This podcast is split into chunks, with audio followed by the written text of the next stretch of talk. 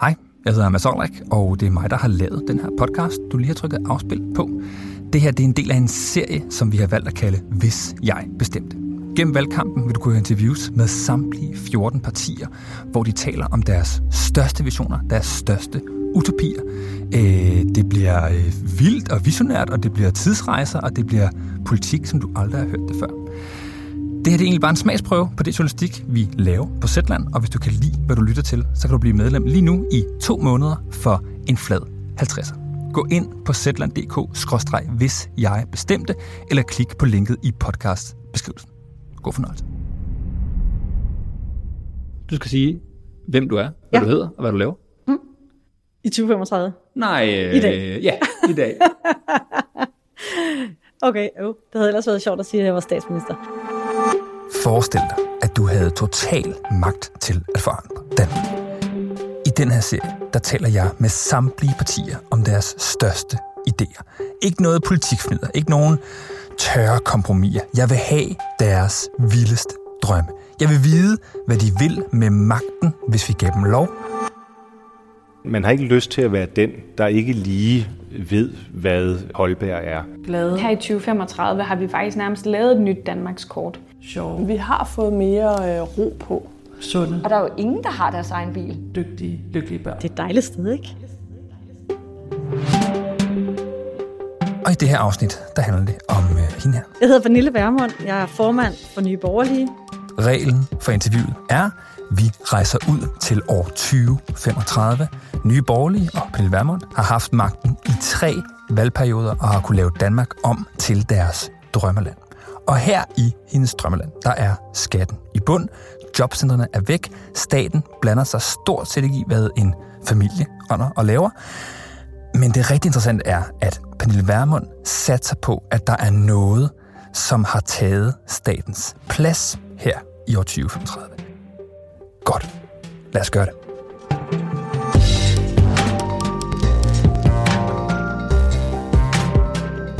Du havde vil gerne snakke sådan familie, familieliv. Ja, familiepolitik. Ja. Ja. Og, øh, og sådan tryghed i, mm. øh, i området. Og jeg, tænkte, jeg, jeg har sådan tænkt over, hvor ville være det fedeste at, at Starte. starte hende sådan rent scenisk.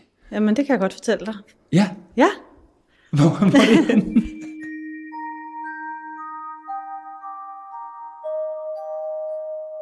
Vi skal hjem i køkkenet hos en familie, hvor øh, faren lige er kommet hjem. Han har afleveret sit største barn i skole, og den lille, som han har med på armen, er halvandet år gammel. Det er en familie, som har travlt til hverdag, som har gode uddannelser og gode jobs, men også en familie, som prioriterer tid sammen og tid med børnene. De har ikke fået børn bare fordi de skal øh, lade slægter følge slægters gang, men fordi de rent faktisk drømmer om at, at have noget tid med børnene.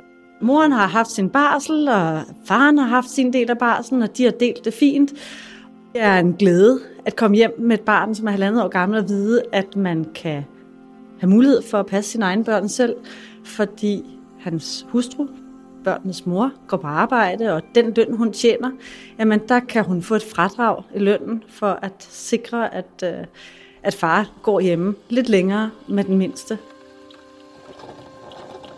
Han kommer hjem til et køkken, hvor der stadig står opvask, og hvor vasketøjet det hænger fra dagen før. Det er tørt, men det skal lægges sammen.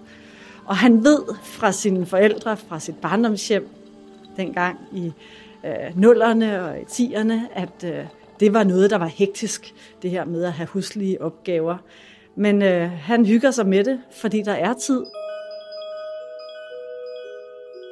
Her lugter der også af mad, og der lugter også lidt af den mad, som har, har været lavet dagen før. Øh, fordi det er et hjem, hvor man ofte har mennesker på besøg, og hvor man også ofte øh, laver mad og bruger tid sammen i køkkenet. Man bor lidt tættere. Øh, det har familien valgt. Det er et rækkehus, så de bor ikke i et bofællesskab, men de bor tæt på bedsteforældre til begge sider, som holder af at være en del af barnets liv. Og planen er faktisk også, at bedsteforældrene skal tage øh, noget tid med det her mindste barn. Så når far han skal tilbage på arbejde, og der går ikke så lang tid, jamen så skal bedstemor og bedstefar øh, passe barnet, og det kan man fortsat få et fradrag i, i indkomsten for. Fedt.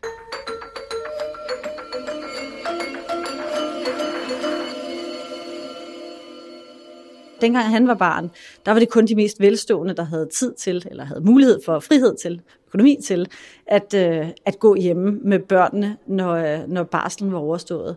Og det, som er helt anderledes i 2035, det er, at der er ikke politikere, der, der detaljregulerer hans familieliv.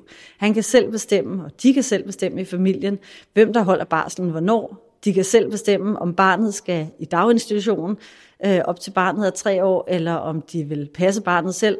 Og de har frem for alt frihed økonomisk til at vælge det, fordi de har mulighed for at få et fradrag i lønnen for den øh, pris, som ellers ville tilgå en daginstitution. Kommer der stadig en, øh, en sundhedsplejerske forbi fra staten? Hvis man ønsker at få besøg af en sundhedsplejerske, så kommer der en sundhedsplejerske forbi. Eller for de familier, som har øh, svære kår, at man de får automatisk tildelt en sundhedsplejerske, som kan komme ud og tilse, at familien trives. Hmm.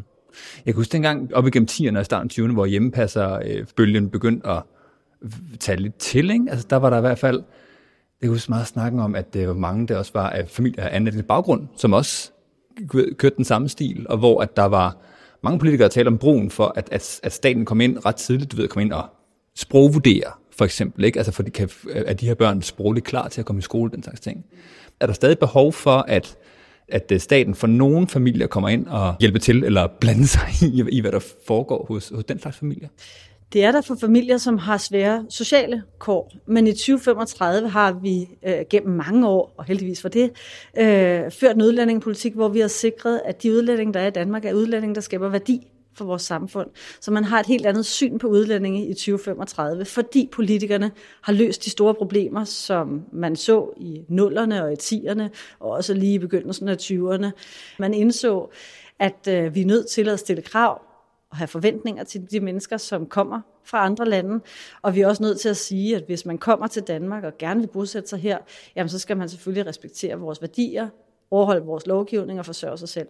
Og det har familier, som er kommet udefra, heldigvis gjort igennem mere end 10 år. Og derfor er øh, de familier, som er i Danmark og som er barne, altså, hvad hedder det, børnefamilier, nu i, i 2035, det er jo en helt anden type familier, end det man så i nullerne og i 10'erne og i begyndelsen af 20'erne.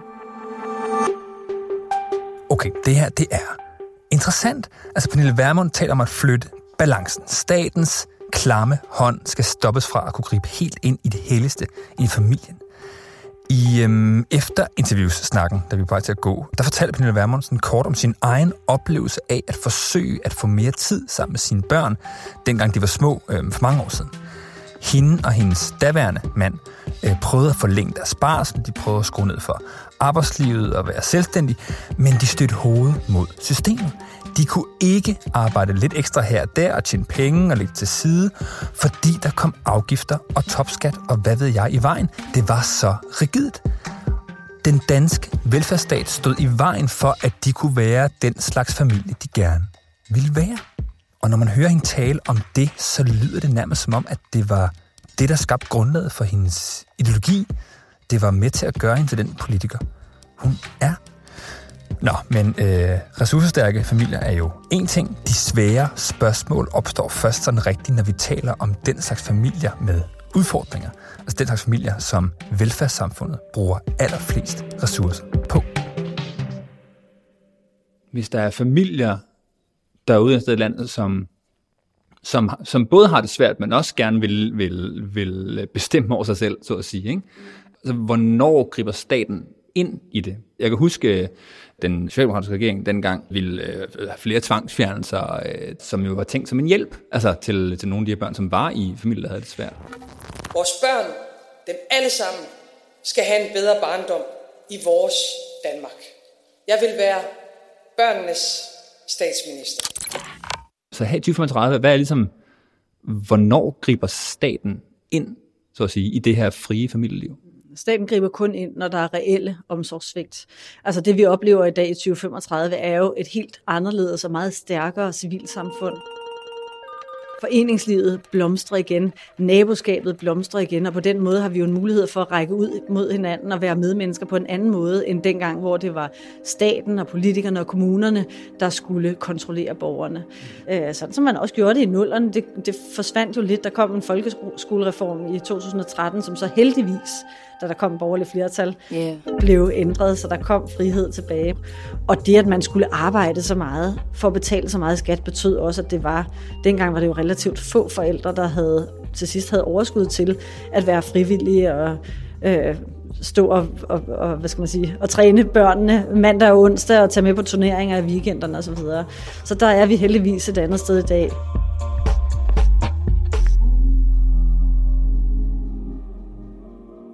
Hvordan opdager man det, hvis en, hvis en familie er i gang med at gå ned ad en dårlig vej? Så at sige, hvordan hvordan kommer det så staten for øje? Ja, men det er jo noget af det stærke ved de her frivillige fællesskaber, at når naboen eller klassekammeraten har det svært, så starter man jo ud med at yde en særlig indsats, gøre en ekstra hjælp. Øh, I familien her, der tager mor ind imellem sønnen, som er den store, der går i skole, øh, sønnens kammerat, som har det lidt svært derhjemme, med til fodbold. Hans forældre har ikke rigtig ressourcer til det, så øh, fodboldklubben har sagt, det gør ikke noget, du behøver ikke at betale. Mor øh, tager ham med og kører ham, i, øh, kører ham til fodbold, og de holder et lidt ekstra vågent øje på ham. Men det er klart, at hvis øh, sådan et barn pludselig møder op til fodbold eller i skole øh, med blå mærker eller øh, udsultet eller på anden måde ser ud til at, at lide, jamen så er der gudskelov et, øh, et system, man kan tage fat i. Og der vil jo altid være øh, og det var der jo også i 0'erne, 10'erne og i begyndelsen af 20'erne, øh, familier, som øh, går for langt uden at øh, få hjælp, eller kommer for langt ud uden at få hjælp, men, men, men slet ikke på samme grælde måde. Så, Pernille Vermund vil skubbe staten til side og lade de mere naturlige, tror jeg måske hun vil sige, mere naturlige mellemmenneskelige forhold tage sig af flere ting i vores samfund. Spørgsmålet er så, om det bare skaber nogle andre problemer, som vi må leve med. Hvis man var rigtig kynisk, ikke, så ville man ligesom sige, at den pris, man ville betale tilbage i tierne i det lidt mere øh, socialdemokratiske samfund, det var ligesom, at, at, at staten blandede sig meget i familielivet. Til gengæld så ville staten så sige, at men vi, men vi stopper nogle ting fra at ske, og vi giver nogle af de her børn noget frihed til ligesom at slippe ud af deres ophav og den slags ting. Ikke? Der, er ligesom, der er det ligesom den afvejning. Hvad vil man så kalde den afvejning, som der opstod under jeres regeringstid? Jamen det var jo det, politikerne dengang prøvede at bilde danskerne ind, men mm. det var faktisk ikke det, der skete. Altså det, der skete, det var, at hver gang der var øh, socialpolitik, der skulle føres, så havde man sådan en kynisk betragtning, hvor man sagde, eksempelvis i forhold til jobcentrene dengang, det var jo noget, der fandtes, som gudskelov blev nedlagt som noget af det første, da, da de borgerlige kom til magten, men, men hvor man sagde, vi erkender i sådan et system, at der vil være en balance, som betyder, at Går vi for langt den ene vej, så vil der være for mange, der snyder med systemet. Går vi for langt den anden vej, så vil der være for mange, der kommer i klemme i systemet. Mm. Og det, der skete sådan op gennem, jeg tror primært fra 10'erne så op til starten af 20'erne, indtil de borgerlige partier kom til igen, det var jo, at man, at man sagde, vi vil hellere have, at det er de syge og svage, der skal bære den byrde, end at det er de brede skuldre, resten af befolkningen, der tager den risiko, at der måske er nogle mennesker, der snyder med det. Så man skubbede hele tiden grænsen over i mere kontrol, mm. mere mistillid. Øh, selvom man sagde, at det her det handlede om at have styr på tingene, og man skulle nok redde folk, så var det det modsatte, man gjorde. Man nedbrød folk. Det man jo siger i dag i 2035, det er, at, at forudsætningen for, at man kan have et, et velfærdssamfund med en velfungerende socialpolitik, det er, at man også erkender, at der vil altid være et spild, hvis man kan sige det sådan. Der vil altid være nogen, der snyder med systemet. Mm. Vi skal selvfølgelig ikke have for mange, der snyder med systemet, men jeg vil hellere have, og vi vil i dag hellere have, at der er nogen, der snyder med systemet, end at der er nogen, der kommer i klemme i systemet.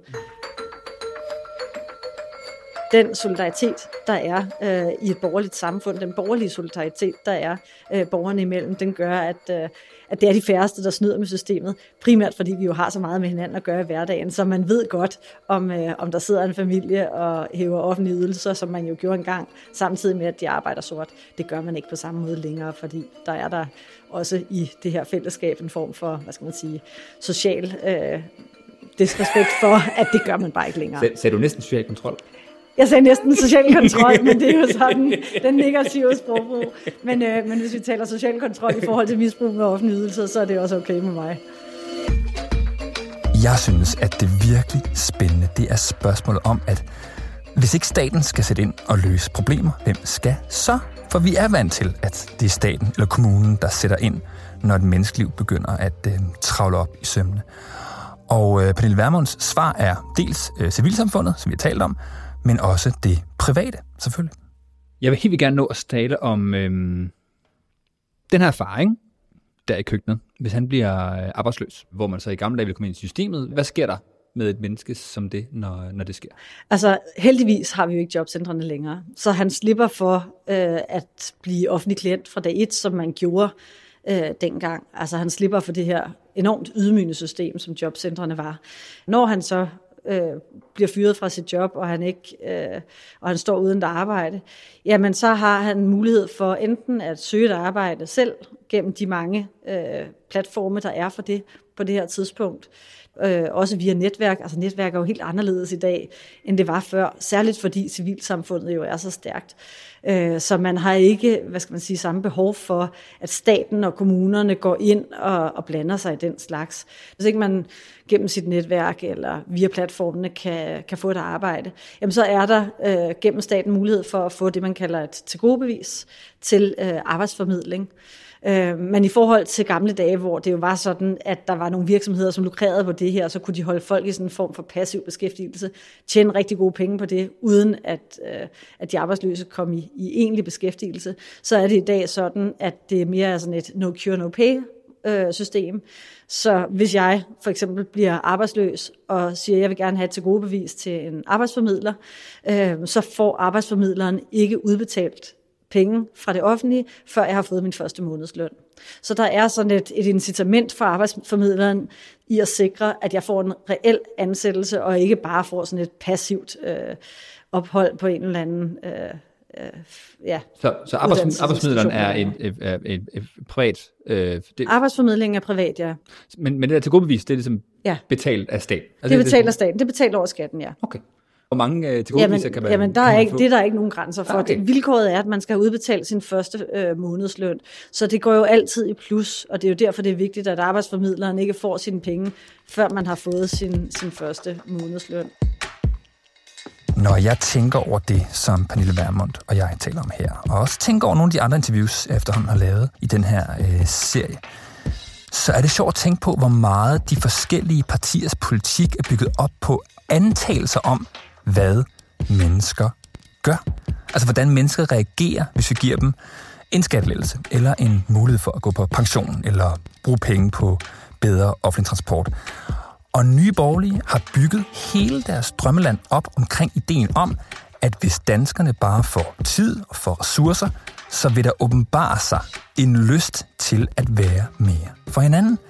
Altså de mener, at civilsamfundet ligger latent i os, undertrykt af en tung socialdemokratisk stat.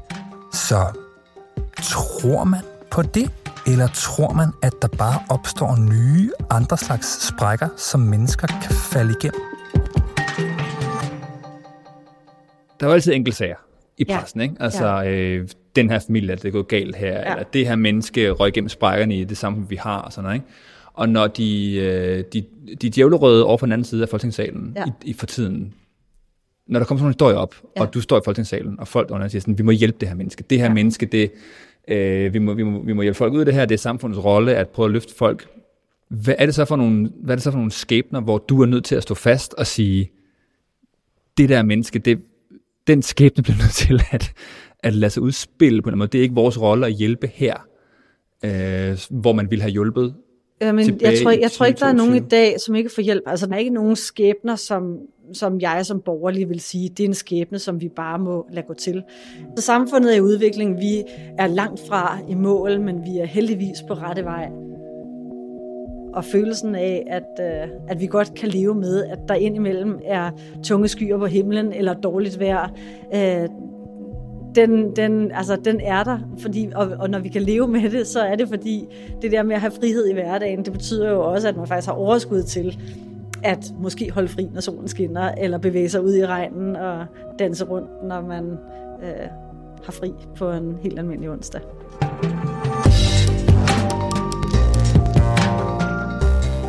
Det var formand for Nye Borgerlige, Pernille Vermunds bud på et drømmeland anno 2035. Hvor gammel er du blevet efterhånden? Jeg er 60 år gammel. Du er 60 Nej, 25.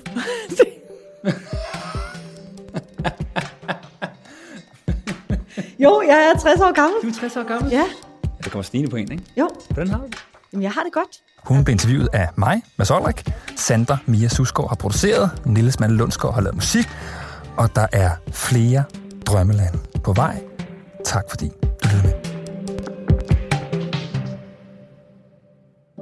Hej igen. Øhm, jeg vil bare lige sige tak, fordi du lyttede med, og hvis du kan lide, hvad du hørte, så kan du sikkert også lide noget af det andet journalistik, vi laver på Zetland. Vi er en anderledes avis, der giver dig øh, dybdegående journalistik om tidens vigtigste historier. Vi har en øh, rimelig lækker app, og du kan selv bestemme, om du vil læse eller lytte. Som sagt, du kan blive medlem lige nu i to måneder for en flad 50'er. Gå ind på zetland.dk-hvis jeg bestemte, eller klik på linket i podcastbeskrivelsen. Det var det. Der er flere afsnit på vej.